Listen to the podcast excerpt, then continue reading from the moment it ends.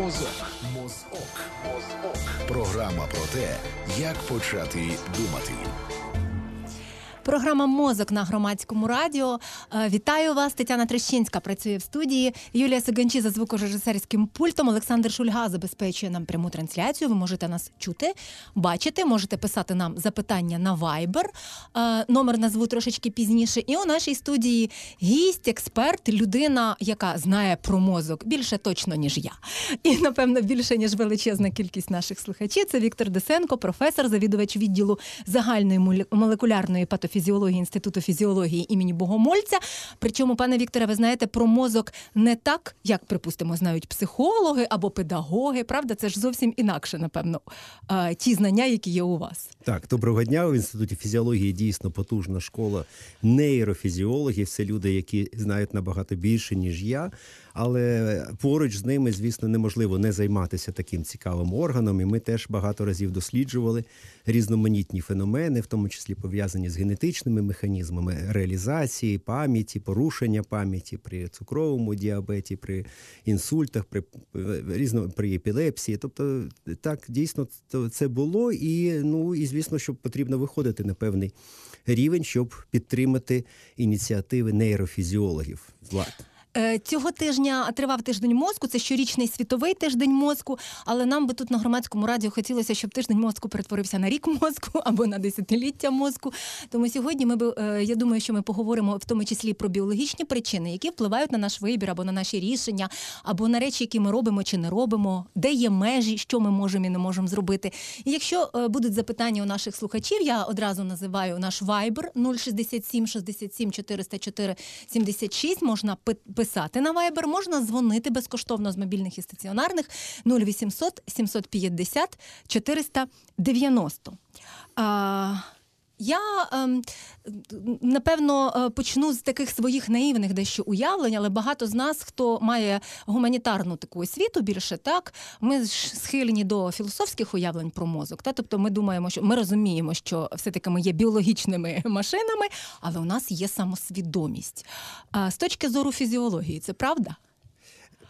Це точно не унікальна здатність людини. Було б надзвичайно так нахабно вважати і зверхньо думати, що у людини щось утворилося без певних біологічних аналогів, без біологічного еволюційного підґрунтя. І нам, власне, дуже важко визначити це поняття свідомість, самосвідомість, власне, будь-яка свідомість, напевно, самосвідомість. При тому ми дуже легко визначаємо це поняття. Що таке людина без свідомості для лікаря? Це абсолютно однозначний, зрозумілий феномен. Тобто людина не орієнтується в просторі, людина не відповідає, де вона є, хто вона, як її звати. Все, людина без свідомості. І, відповідно, потрібно застосовувати певні засоби. Ось. І тому в такому простому підході, так, ми легко виходимо на розуміння цього феномену. І собака може бути без свідомості, і дельфін може бути без свідомості, комаха може бути без свідомості. Тобто не реагувати на виклики зовнішнього суспільства, не змінювати свою життєдіяльність, передусім з боку вищої нервової системи. Тут теж були довгі такі суперечки всередині вчених, і довго казали, що вища нервова система – це тільки у людини. А потім це було розвіяно. Звісно, що ні, звісно, що є в них вища нервова система, і їм притаманні такі ж тонкі прояви роботи мозку, як, наприклад, емпатія. Тобто навіть щури відчувають і реагують на певні зміни в організмі іншої тваринки. Тобто вони відчувають, вони здатні співчувати. Чи зловтішатися, наприклад, чи дійсно страждати разом. В них навіть останній редут, який впав і фактично поховав наші сподівання, що в нас є якісь унікальні властивості мозку, це так звана теорія розуму. Теорія розуму, тобто здатність розуміти чи передбачати, що в даний момент думає інша істота. І ось в дуже складних таких експериментах довели, що ця здатність є і у мавп, у шимпанзе, наших найближчих родичів. Вони також передбачають, формують своєму мозку стратегію поведінки, хід думок іншої істоти, іншого шимпанзе. Ось. Ну і це одразу нас озброює і дає надію, що ми зрозуміємо ще кращі феномени, як характерні для мозку людини, зрозумівши, як вони реалізуються в більш простих механізмах, більш простих істотах, відносно більш простих. І буде прогрес, буде краще розуміння того, що відбувається насправді в нашій центральній нервовій системі. Але коли ми моделюємо і намагаємося зрозуміти, наприклад, що відчуває або що думає інша людина чи інший примат, ми, як і інші примати, так само можемо помилятися.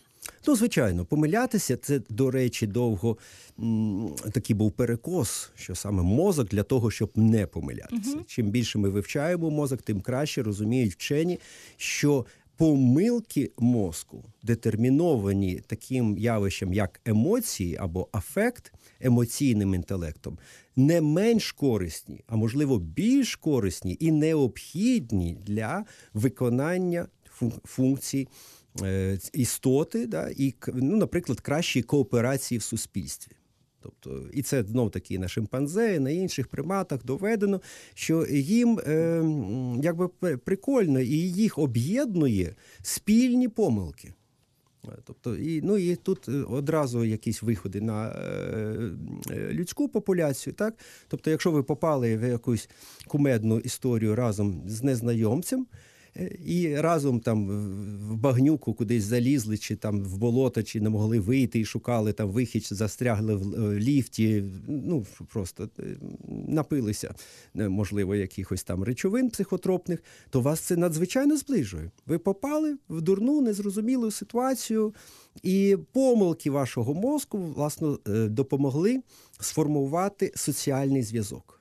Цікаво, і тут уже можна далі, якщо йти далі, то що, можна вийти навіть і на спільну якусь ідентичність, уявлення про спільну ідентичність? Обов'язково, так. Тобто, якщо він так само помиляється, як я, так само, наприклад, найбільш така важлива, чи не знаю, як її назвати, така груба помилка, яку роблять більшість людей на планеті, це віра, бездоказова, звісно, в існування певних божеств, віра в Бога. Тобто, це, звісно, що помилка розумова, когнітивна, але як вона емоційно наближує. Тобто він так само читає якусь давню книжку, яка втратила будь-який сенс, він так само виконує певні ритуали, читає певний набір слів. Ось, і це він хреститься так само, як я, чи так само там робить якісь жести, які не мають, в принципі, ніякого значення, крім того, що вони зближують людей. А чи зменшує це непевність? От те відчуття, що я роблю щось для себе звичне, і цими ритуалами, чи чим там я себе захищаю від незрозумілих якихось ситуацій? Так, безумовно, да. Це знов-таки емоційне викривлення. Якщо ви бачите, що більшість людей так робить навкруги, і вам розповідають, що їм допоміг Бог там чи Богородиця, що вони її бачили, що вона там простягнула руку, що вона саме врятувала, і було одужання від такого захворювання, що цей встав і заговорив, а був вже мертвим. І маса інших історій, які, звісно, що не мають ніякого підтвердження. То, потрапляючи в таке середовище, ви починаєте повторювати ці, і з певною ймовірністю, за рахунок співпадіння, то ви помолилися, і у вас раптом, там, не знаю, Мазератті з'явилося. Ось. І ви розумієте, звісно, що ніяким чином по-іншому воно не могло з'явитися. Це Бог вам подарував Мазератті. З точки зору фізіології, чи слід говорити загалом про раціональність? Ми досить багато говоримо про те, що емоції нам можуть щось заважати. Хоча я вже від вас почула, що стан афекту має і корисне значення. Безумовно. Але досить часто ми намагаємося протиставити раціональне емоційному. Чи з точки зору фізіолога має сенс загалом таке протиставлення? Це різні функції мозку, але це все відбувається в мозку. Там працюють ті ж самі нейрони, просто деякі інші ділянки мозку знаходять між собою знову такі зв'язки і кооперативно дозволяють виконувати одну з трьох взагалі функцій мозку. Їх три. Це не тільки раціо, не тільки когніціо, не тільки емоціо, а ще і конаціо. Що це? А конація – це наші мотиви. Це когніціо – це наше пізнання. Когніція – це, да, це логіка, пізнання, пам'ять, оце все. Емоція – це те, що викривлює реальність в той чи інший бік. Ну, і, звісно, що прекрасно, якщо вам ворог дуже не подобається, якщо в вас ненависть до нього, для того, що ви його хочете знищити, то ефективність знищення цього ворога значно зростає. Насправді він не такий вже поганий. Якщо ви б його сприймали адекватно, тільки когніцію, ви б не так жорстоко і ефективно його вбивали. Ну, а конаціо – це, власне, воля наша, яка спонукає це все робити і аналізувати, і запам'ятовувати, і вольовими, знов-таки, якостями, і визначається здатність наша реагувати на афектом, на певні подразники чи явища, які виникають, власне, в нашому мозку. Тобто в нашому мозку не обов'язково сприймати щось ззовні. На етапі формування його це однозначно дуже важлива якість. А коли він вже сформувався, то це все може виникати в вашому мозку. Всередині. Наш мозок нам малює прекрасно будь-яку картинку, і ви саме цю картинку, намальовану, сформовану в нашому свідомості, можете сприймати і емоційно її забарвлювати, робити її більш прекрасною чи більш жахливою. І таким чином, за рахунок, знов-таки, викривлення реальності, досягається більш ефективна робота цілого організму. Так? Якщо тут, знов-таки, надавати найбільш такий яскравий приклад, то це кохання. Тобто під впливом цих відчуттів, під впливом цієї емоції нам здається або жінка, або чоловік надзвичайно гарною, надзвичайно розумною, прекрасною, неперевершеною, і кращої неї чи його в даний момент не може бути в світі. Насправді це неправда. Це викривлення реальності. Є кращі чоловіки, є розумніші, є красивіші, більш красиві жінки, більш досконалі, з якимось об'єктивно кращими якостями. Але це абсолютно нікому не потрібно. В даний момент вам потрібно сформувати стійку пару. Вам потрібно побачити ідеал. І наш мозок дозволяє нам зробити, побачити саме ідеальне створіння, якому можна віддати все. І пожертвувати своїм життям. І це, безумовно, прекрасно. Але це біологічні причини? Так, безумовно. Які? Безумовно, це все на підґрунті і дуже глибоких коренях таких еволюційних. Ми фактично, людство – це маленьке таке листячко, яке виросло на якійсь там 357-й гілочці якогось такого величезного дуба. І оце листячко починає там щось собі уявляти, що воно найкраще, найрозумніше, що воно взагалі не від цього дуба, що в них є, що в нього є окремі скіли, якісь і таке інше, і вона взагалі там король і цар природи. Цар природи, так. Не, це смішно, це просто, розумієте, там бактерії просто сміються синьо-зелені. Ми просто не розуміємо бактерії, тому нам тяжко зрозуміти, як вони сміються. Вони постійно над нами просто регочуть, ми просто їх не чуємо, що оце нещасне створіння, яке ледь-ледь протрималося якісь 15 тисяч років на цій планеті, буде мені балакати, що воно цар природи. Звичайно. Ось. Тому треба тут віддавати собі, відповідь, розуміти адекватно, що ми один з видів унікальних, але не більш унікальні, ніж інші створіння еволюції. Якщо повернутися до некритичності нашої, яка може стосуватися як коханої людини, так і, я не знаю, коханого улюбленого політика чи політикині. Так, все ж таки, які передумови того, що ми настільки некритичні? Передумови, тому що ми соціальні тварини.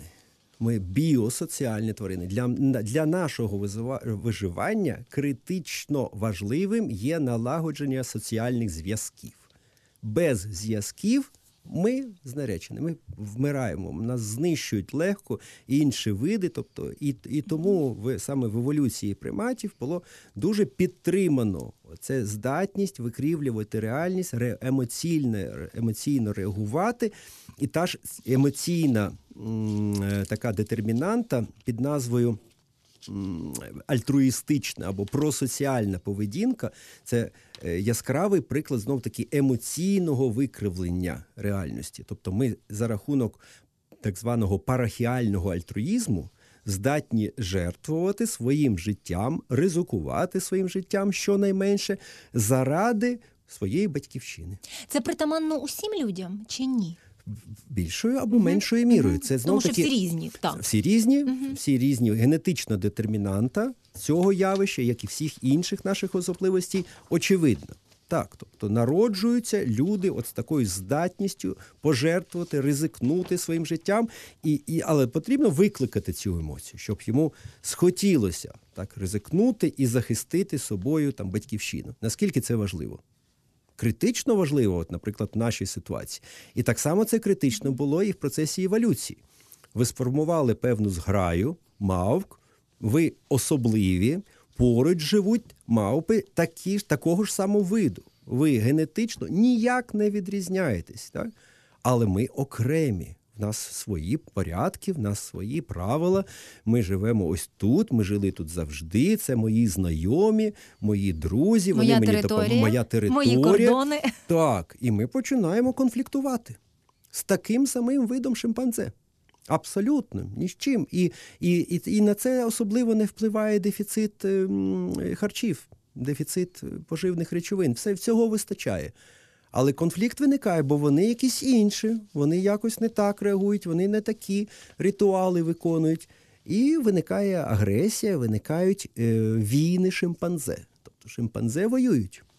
У них це є, і це якраз прояв оцього парахіального альтруїзму. Вони, звісно, що розуміють, що вони ризикують, вони йдуть на чужу територію, вони можуть там загинути, на них можуть напасти, їх можуть вбити. І вони ходили, поверталися після цих бійок, але все одно вони туди йдуть, роблять це, формують диверсійні групи, і ті, що ефективно це роблять, якраз і займають більшу територію, починають домінувати. І от ви тут і розумієте. Тобто ми всі нащадки тих приматів, які успішно реалізовували ось цю емоцію. Успішно відрізняли себе від інших і починали експансію. А експансія неможлива без ризику до життя, від здатності самопожертви, за свої якісь переконання, за свої фактично емоції. У нас є зараз слухач на прямому зв'язку. Є ще дуже багато питань уже навіть на цьому етапі, але послухаємо спочатку слухача, і Віктор Досенко відповість на запитання. Слухаємо вас, ви в ефірі. Вас вітає прихильник пам'яті В'ячеслава Максимовича Чорновола. Я знаходжусь під впливом промови і його сестри, пані Валентини. І ось що вона сказала. Критичне мислення – це, мабуть, моральна категорія, а не фізіологічна. Інакше, увага, 41 кандидат у президента України принесли вінки на могилку мого брата. Вона права? Дякуємо вам. Вже 39, але навіть якби 41 людина принесла і більше, це було б добре. Віктор Досенко, професор Віктор Досенко, як ви це прокоментуєте? Я тут трошки заплутався. Так. Я, звісно, шаную День пам'яті В'ячеслава Чорновола.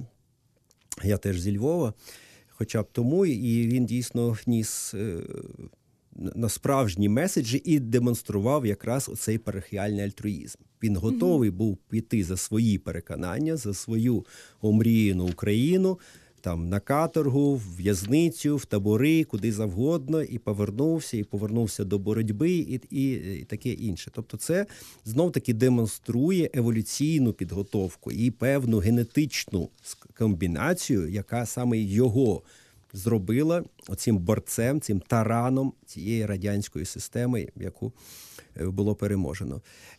Моральність і когніціо, я б не сказав, що вони тісно пов'язані, розумієте? Тобто, де ця мораль ближче до логіки все ж таки до логіки, і наші моральні переконання, і в тому числі сформовані під впливом релігії, це буквально перелік рекомендацій із збереження здоров'я. рекомендації здорового способу життя. Тобто не вбивай. Тобто наші обмеження, от ті, які у нас, чи норми, ми їх можемо як завгодно називати, але будь-яка норма – це обмеження. Правда? Це обмеження, так. Але це правильно, рекомендація – не вбивай іншого, тому що тебе теж можуть вбити. Особливо, якщо йдеться про соціум. Тобто, якщо когось ти вбив з цього соціуму, то вони об'єднаються і будуть тобі мстити. І ти помреш, чи отримаєш травму. Тобто, краще цього не робити. Не зазіхай там на жінку іншого. Бо він образиться, йому буде дуже неприємно, і буде бійка, і він, можливо, тобі відірве голову. Або ще якийсь орган. Ось. І це буде погано. Тобто моралі завжди достатньо, це все раціонально. Це розумні рекомендації, які подовжують людське життя. Ось. Як воно там до політиків відноситься? Важко сказати. Вони використовують, звісно, що повний набір функцій мозку і мають демонструвати нам одночасно і свою волю, і свій інтелект, і свої емоції. От все це разом, якщо воно притаманно, є, і ви його оцінюєте, знов-таки приєднуюсь до вашого меседжу, без паніки. Без паніки можна емоційно сприймати, але не панікувати. Тобто відчувати дійсно, що людина, їй болить за Україну. Їй, вона дійсно цим переймається, вона там, можливо, плутає слова, вона нервує, вона там, не знаю, стучить щось. Але це щирі емоції, які, звісно, що цінніші за слова. А чому ж тоді, якщо, наприклад, наші уявлення про норму чи про мораль допомагають нам жити і вижити, чому так багато людей готові їх порушувати, навіть з ризиком для своєї користі? Багато.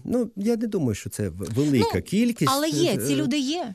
Ці люди є, це вже ознаки організації цього суспільства. Навіть на рівні не вбивай. Вбивають же? Вбивають, але таких людей небагато. І вбивають, як правило, під впливом певної своєї парафії, певної групи соціальної, яку вони представляють, і хочуть стати в цій групі якимось впливовим таким соціальним фактором, навіть втративши своє життя. Щоб його потім згадували, як там він за всіх мусульман, там, наприклад, чи християн помстився і вбив там якусь кількість іновірців. А якщо інші групи, всі інші групи теж штовхають людину на героїзм, на якийсь прояв такого максимального альтруїзму. Тобто тероризм, він теж базується на цих просоціальних емоціях. Скоріше за все. Тобто людина прекрасно знає, що якщо він обвішався тротилом і йде з гачком, сідає там в метро чи заходить на вокзал, чи кудись ще, що його не буде, що його розірве на шматки, і ніяка логіка йому, вочевидь, не підкаже, що він якимось чином буде десь жити, це ніяк не можна йому довести. Але його певна група соціальна штовхнула на це і сказала, ти будеш героєм нашим. Зроби так, це правильно. І він це робить. Тому що героїзм для нього в цей момент важливіший, ніж виживання? Важливіший, безумовно, так. Тобто він отримає соціальну підтримку від своєї групи. Якщо б він був один, він цього б скоріше за все не робив. А тут йому потрібно. А з іншого боку, звісно, неефективна робота системи правоохоронної. Тобто, якщо злочинець навіть мимоволі створює такий злочин і не отримуєте за це покарання, то ви будете повторювати це ще раз робити. Тобто, один раз вкрав, нічого пройшло, і ще раз вкрав, і ще третій, і бачиш, ще навколо всі крадуть. Так це ж нормально. Соціум, знов-таки, оця терпимість до корупції, яку визначають соціологи в українському суспільстві, це якраз, це не є аморальним, на думку більшості людей. Вони вважають, що це нормально, це звичайно, і тому їх абсолютно не бентежать приклади хабарництва, приклади якогось зловживань владою і таке інше. Нормально, нічого, люди виживають, в них є можливість чого ж не отримати більшу кількість ресурсів. Тобто в даному випадку якраз йдеться про дефіцит соціального. домінує біологічне. Тобто ти можеш отримати собі більше ресурсів, більше грошей, більше добра. Отже, ти береш. І поділитися так? із своїми найближчими, тобто передати це своїм жінці передусім, дітям, їх зробити більш багатими, заможними, створити кращі умови для їхньої репродукції. Тобто людина працює на себе, на свій біологічний, на свою біологічну сутність, а сутність ця полягає в репродукції, розмноженні своєї власної генетичної інформації. І в цьому плані йому начхати на соціальні якби інституції, він це отримає. Якщо соціум здоровий, то він, звісно, його буде обмежувати, карати. Якщо він потягнув своє, то він сяде в в'язницю, і в нього заберуть це майно, і ніякої репродукції ефективної не буде. І інша людина зробить висновок, тут так щось не дуже складається, давай я буду працювати на суспільство. І якщо ти виконуєш важливу функцію для суспільства, наприклад, лікуєш людей, ти знаходиш нові методи лікування, чи проводиш журналістську роботу, пояснюєш людям, пропагуєш правильний спосіб життя, і соціум сприймає, що ти дійсно приніс щось хороше, добре, покращив життя багатьом людям, і вони краще розмножилися. Ти, можливо, не розмножився, але це не біда. Твоя соціальна група, твоя країна, в твоїй країні стало більше діточок.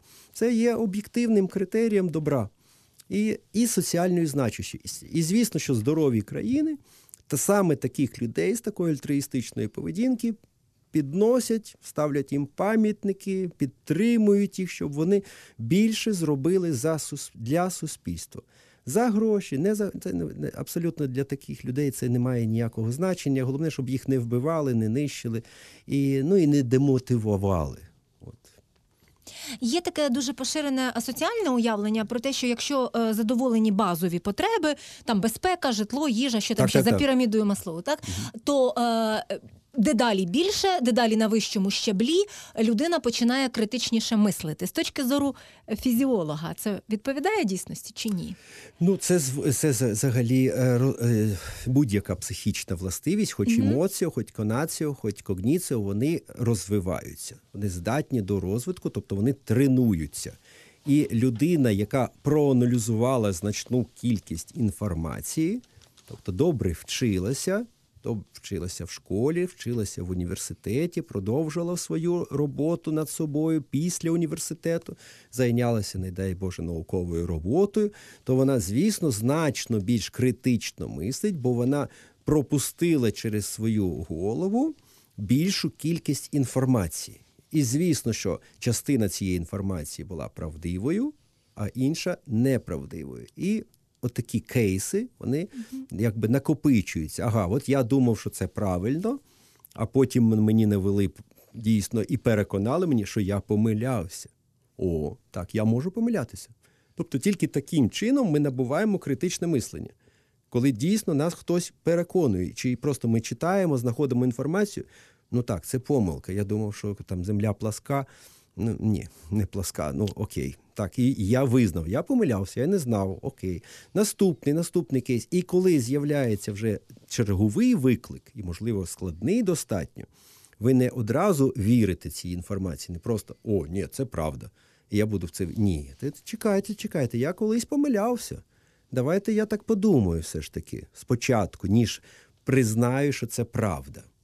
І ось це, власне, цей момент критичного мислення, воно виховується. Воно, звісно, що важливо, і у приматів, воно має підґрунтя, але це треба мати звичку і мати певний час для розвитку оцього критичного мислення.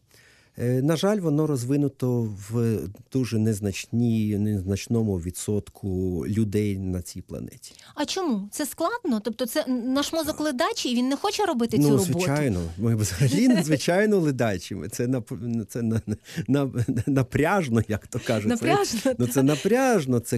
Боляче. Це боляче, це болюче, це неприємно мислити. Значно краще просто повірити людині. Просто сказати, хтось розповідає, Боже, який ти розумний, класно, ти мені всі пояснив, та ти мій брат, там, давай обійматися, все прекрасно, чудово, і разом ви ж там йдете до якоїсь світлої мети. Ось. А з критичним мисленням ви стаєте таким скептичним, таким не дуже, ну, може, комусь сподобається такий ваш підхід, що ви не просто вірите, да? А задаєте певні питання, починаєте там вдавати якісь сумніви, а ти мені доведи. Який... Це ж дискомфортна людина просто. Це дискомфортно, да. Тобто соціальна кооперація, ну, обмежується, тобі треба ще знайти тих людей, які теж так звикли робити і яким сподобається те, що ти не просто віриш, а якраз критично сприймаєш інформацію. І тобто, знов-таки, ефективніше, розумієте? Ми ліниві, тому що ми шукаємо і знаходимо більш прості шляхи до досягнення успіху. І успіху, якщо в біологічному плані, то це репродуктивний успіх. Для цього треба вміти закохуватися. Якщо в біологічному, а якщо це поширити на соціальне, то це виживання у всіх його проявах? Виживання, безумовно. Тобто, і експансія. Вижити, знайти їжу, поділитися із партнером. І захопити якомога більше. І розмножитися. Угу. Да. Якщо в соціумі, да, знайти кооперацію з іншими партнерами цього соціуму, це значно легше, емоційніше, значно легше просто сприймаючи правила того чи іншого суспільства. Помиляється, воно не помиляється. Ну, все, да, роби так, як всі, і всі тебе будуть приймати за свого, і будуть тебе підтримати. І будуть тебе там почухають, там в них таке явище, як грумінг. І нам це дуже теж приємно когось почухати, і йому приємно, що вони чухають, не просто чухають, вони вишукують екзопаразитів. Тобто всяких там блошик, всяких вошик. І це зменшує, це покращує виживання. Тому що ці всі екзопаразити смокчуть кров, безумовно. От. І коли хтось тебе почухає і поз'їдає з тебе цих екзопаразитів, в тебе більше буде крові, ти будеш більш здоровою мавпочкою, і все добре. Але треба і у відповідь теж почухати когось там, і теж пошукати там якихось блошиків. Є, вони там немає, все одно ми цим займаємося, оцим грумінгом. І це тут не потрібно критичне мислення. Просто... Це прекрасно перекладається на політику. Це просто картинка з ток-шоу політичного. Це суцільний грумінг.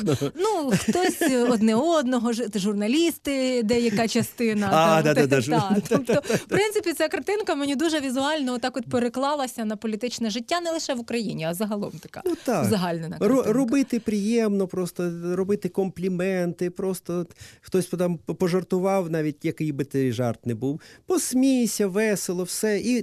І одразу, а якщо ти починаєш оце копатися, да, розбиратися, а чи дійсно, там, от це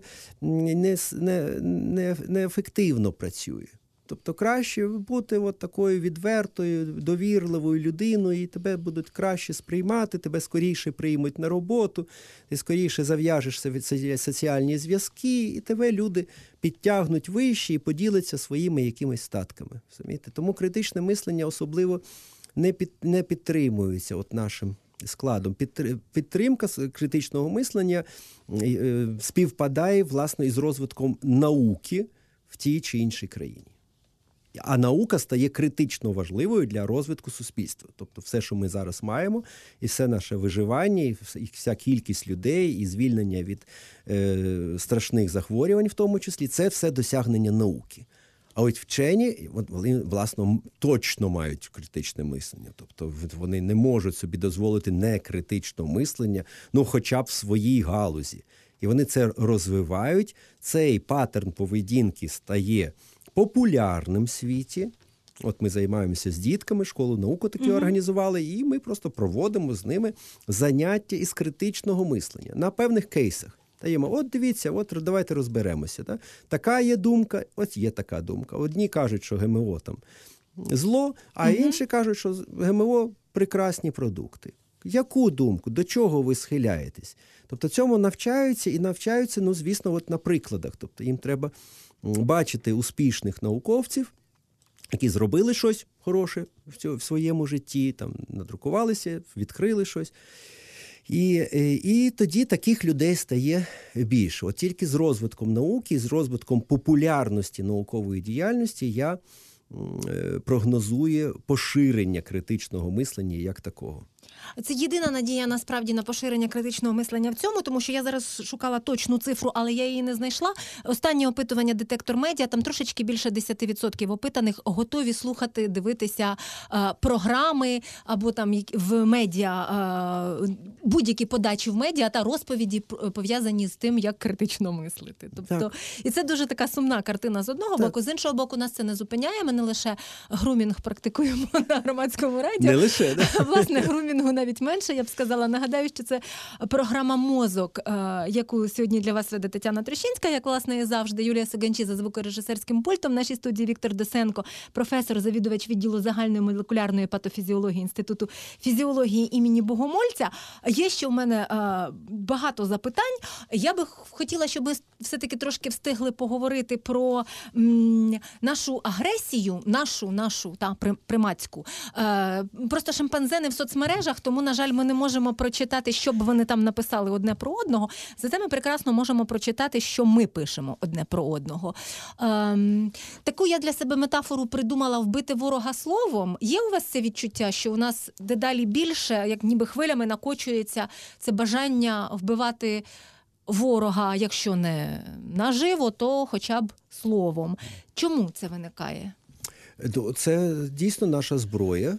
Словом можна вбити, можна занурити в депресію, можна розчавити, можна перемогти ворога, не доторкаючись до нього. Тобто це наша унікальна властивість, тільки в нас є дійсно така наша мова, там певний набір звуків є у шимпанзе, вони теж там лаються, теж дражнять один одного, теж там вдаються до булінгу так званого, ось, і в тому числі певними звуками. Тому чому ні? Тобто поява цих соціальних мереж, ну, власно, захистила людей від фізичної відповіді на вербальну агресію. Угу. Тобто від того, що ти там щось написав, тобто тебе, ну, не одразу піймають, можливо, ну, це довгий якийсь шлях, комусь треба з іншого міста брати квіток і десь шукати цю людину, яка йому написала щось образливо, чи просто потролила його, чи просто продемонструвала, ну, більший рівень знань. Це, до речі, один з варіантів такого тролінгу. Інтелектуальний, тобто наступ, тобто ти наводиш просто величезну кількість аргументів, які, ну, реально знищують. Там немає образливих слів, але ти розчавлюєш опонента інтелектом. І йому у відповідь не залишається нічого, крім лаятися. Ну і в цей момент він програв. Якщо він тебе ще забанив, ну це точно перемога. Однозначно, так всі свідкують, він мене забанив, ну тобто це злився. В нього не залишилося нічого у відповідь. Ось. Це теж варіанти агресивної поведінки і, ну, без ризику отримати по голові. Розумієте? Угу. І це фактично такий спосіб пошуку балансу між уявленням про норми, ну так же ж прибити я не можу, так, тому що ніби і законом заборонено, і мораллю для частини людей все ж таки, але можу от сказати це, що допустимо. Допустимо, це шлях до домінування. Розумієте, нам цікаво, і це знов-таки підтримана еволюція, займати, ну, якусь більшу сходинку в певній ієрархії. Так? Тобто піднятися десь і бути там авторитетним блогером, наприклад. Ну, це теж демонстрація якихось своїх властивостей там альфа-самки чи альфа-самця. Так? Тобто це... І багатьом це подобається, хтось з тобою хоче подружитися, у вас там перевалює за 5000 друзів і ще там 10 000 фоловерів. Тобто ви одразу якби піднімаєтесь на цій піраміді, вам це приємно, ви стаєте більш відомим, привабливою. Ну, і далі зрозуміло, це соціальний успіх, далі це можна монетизувати, можна рухати цими людьми, можна впливати на результат навіть виборів, так? Тобто до вас звикли прислуховуватися, і в якийсь вирішальний момент ви там підтримуєте якогось кандидата. І звісно, що цьому кандидату дуже приємно, що ви його підтримали, і це, тобто, це правильний якби шлях, і це досягається за допомогою агресії. Людям подобається, що от такий якби претендент на лідерство має сміливість поводити себе агресивно. Або в сітці, або там, в якомусь листуванні, висловах, в інтерв'ю. Так? Він сміливо щось каже. Він там наїжджає на якусь відому людину і не боїться. Ого, прикольно. А я, напевно, побоявся. Значить, і ця демонстрація агресії – це, звісно, що шлях до домінування і більшої впливовості тій чи іншій соціальній групі. Ми перед ефіром з вами встигли зачепити генетичну обумовленість того, що частина людей завжди готові голосувати за владу. От цікаво, напевно, було б, щоб про це ви трошки розповіли. Так, це добре вивчена і генетично детермінована ознака до вибору кандидатів чи вибору партії, за яку голосують. Це в Америці проводилися ці дослідження достатньо давно. І встановлено було просто, що це генетично визначені якості от голосувати консервативно. Тобто за те, щоб от законсервувати ту ситуацію, та, яка є. Нічого не змінюватися. Є інший генотип інших людей, які, як правило, голосують за зміни. Якою б хорошою влада не була, вони все одно будуть проти цієї влади, тому що це вже їм відомо, це вже все ви, давайте якісь зміни, давайте щось новеньке. Ну і, власне, співвідношення людей цих в суспільстві і певною мірою впливає, рухається країна вперед, чи вона консервується на певних етапах розвитку важливо, більш, якби, правильно була б консервація, а в інших ділянках, в іншій ситуації абсолютно неможливо гальмувати, треба швидше рухатися вперед, бо втратяться останні шанси. Ось, але оцей біологічний тут паттерн певних наборів генів, безумовно, є дуже впливовим. Ось, ми, на жаль, не маємо даних про співвідношення генетичних варіантів у українців, генів, які визначаються. І тому вони можуть відрізнятися? Вони можуть відрізнятися, так. Да. Вони певною мірою добираються, тобто люди по-різному і вибудовують своє життя. Це не тільки як вони проголосують. Тобто людина, звичайно, яка звикла до якогось... Насправді голосування – це, здається, життєва стратегія. Тобто оцей вибір мені значною мірою видається життєвою стратегією. Просто, можливо, ми так не думаємо, тому що там політики мислять передвиборчими періодами, а громадяни інколи мислять оцією галочкою. Поставив галочку і наступного ранку вже все. Ну ж, так, можливо, мені дуже... запала в душу вислів Ліни Костенка, яка сказала, що українці думають, аби не було гірше, а діапазон гіршого в нас безмежний. Оця стратегія, вона нікуди не веде, розумієте? Тобто, аби не було гірше, то точно не буде ніякого прогресу. Ми завжди будемо зберігати погане. Ось. І я сподіваюся, що таких людей стає все менше, і успіхи України надихають дійсно, що можна ще краще, ще швидше рухатися до цивілізованого світу, все робити більше досягнення. І, можливо, побачимо 31-го, чи буде це голосування за консервацію того, що зараз є, чи за якийсь розвиток, чи наскільки цей буде розвиток виправданий. Який розвиток? Це завжди ризик, розумієте? Тобто завжди розвиток, тільки ми не знаємо, куди. Тобто завжди ми ризикуємо. Тут ми вже все знаємо, як воно буде, і спрогнозувати 5 наступних років нам достатньо просто. Навряд чи щось так зміниться вже в житті команди діючого президента. Так? А що буде з іншими, невідомо. І от іншим певним людям кортить спробувати, як буде з іншими, щоб додати, можливо, якоїсь динаміки чи щось ще. Але, звісно, що вони більше вміло ризикують, ніж ті, які погоджуються, щоб хай от так буде, та цього ми вже вивчили, ми зрозуміли, і 5 наступних років мало що змінять. Ось. А можливо, і ті помиляються, розумієте? Тобто це тільки вже подальший розвиток буде це визначати, але зараз дійсно важливо голосувати без паніки. Безумовно, більшість людей голосує емоціями, і я не впевнений, що це погано. Жінки в плані емоційного інтелекту значно більш просунуті, ніж чоловіки. Вони прекрасно аналізують саме стан емоційний. Тобто їм не так важливо, що говорить їм чоловік, наприклад, яка там змістовна. Їм потрібна гамма, їм потрібно сказати з правильною інтонацією. А чим це визначається? Тому що це точніше. Розумієте? Угу. Зацікавлений самець може завчити будь-який текст. Він вам наговорить на вуха, там налапшає, як то кажуть, там цілу гору. А зацікавлена самиця, якщо це політика, наприклад, так? Чоловіки, з них менше. Вони більше прислуховуються до слів, вони намагаються аналізувати саме змістовну.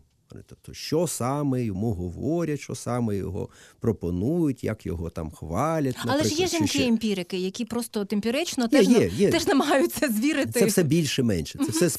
Це все співвідношення, тобто у жінок співвідношення частіше ось таке, у чоловіків частіше. Але бувають, звісно, що зовсім по-іншому.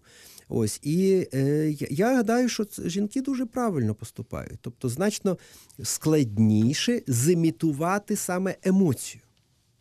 Тут важливіше. А зімітувати саме набір слів, когнітивної, логічної інформації, та де без питань. Так, буде все дуже логічно, все виглядає, але це буде сказано холодно. Це буде сказано одразу без емоції. І такому не варто вірити. Як би правильно не було сформульовано там визнання якесь. Ні, це не те. І по відношенню до політиків у більшості людей теж ось таким чином спрацьовує. Він мені подобається емоційно, він там саме так говорить, я схожий на нього, я б теж так сказав, тобто одразу міняються місцями, да? Я б приблизно так би діяв, чи не діяв, і ще таке інше. І ось і це значний відсоток, власне, вже отримається людина. Ось це знов такий успіх Зеленського.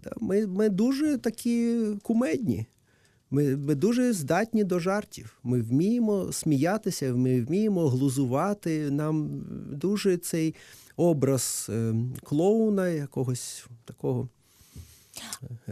запального. Як це проєктується на життя шимпанзе, наших близьких родичів? Ой, вони теж глузують, вони знущаються. Це один з варіантів агресії. Угу.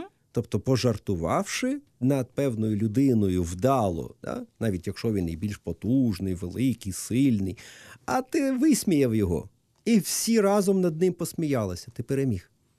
Да. Тобто це варіант агресивного поведінку, дотепний, гострий жарт, прямо який знищує. Іншій людині просто нічого не залишається, просто там почати тебе бити, кидатися. Але соціум вже на твоєму боці. Вони разом з тобою сміялися над ним великим. Він скоріше всього тебе буде захищати, цей соціум, тому що ти в них викликав позитивну емоцію. Ти разом з ним посміявся, розумієте? І це знов-таки соціальна адаптація. І ось феномен, що людина абсолютно без політичного досвіду здобуває симпатії значної кількості, я так розумію, 30% за останніми опитуваннями. 25 було 25, за сьогоднішніми. Ну... Та. Знову ж таки...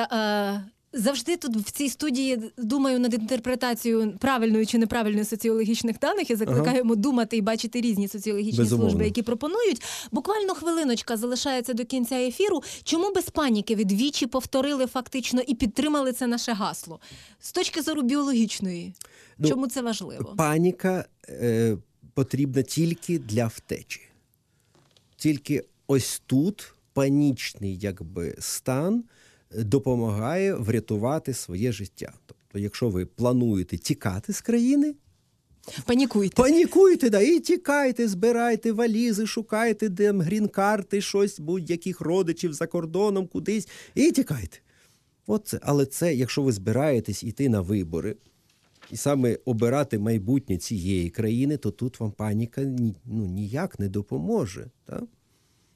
Хай це буде острах такий, хай це буде відчуття небезпеки, хай це буде відчуття відповідальності, ще якісь такі,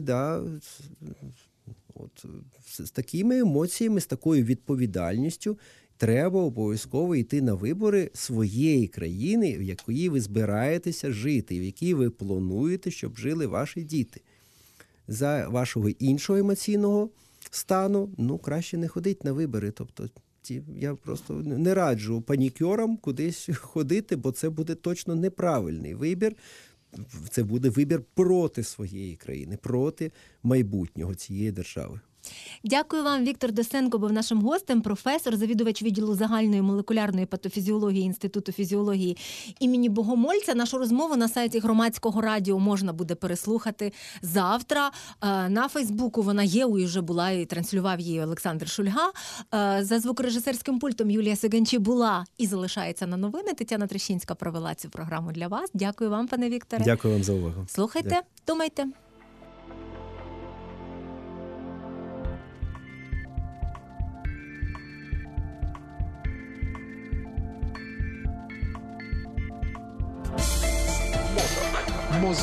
Мозок. Програма про те, як почати думати.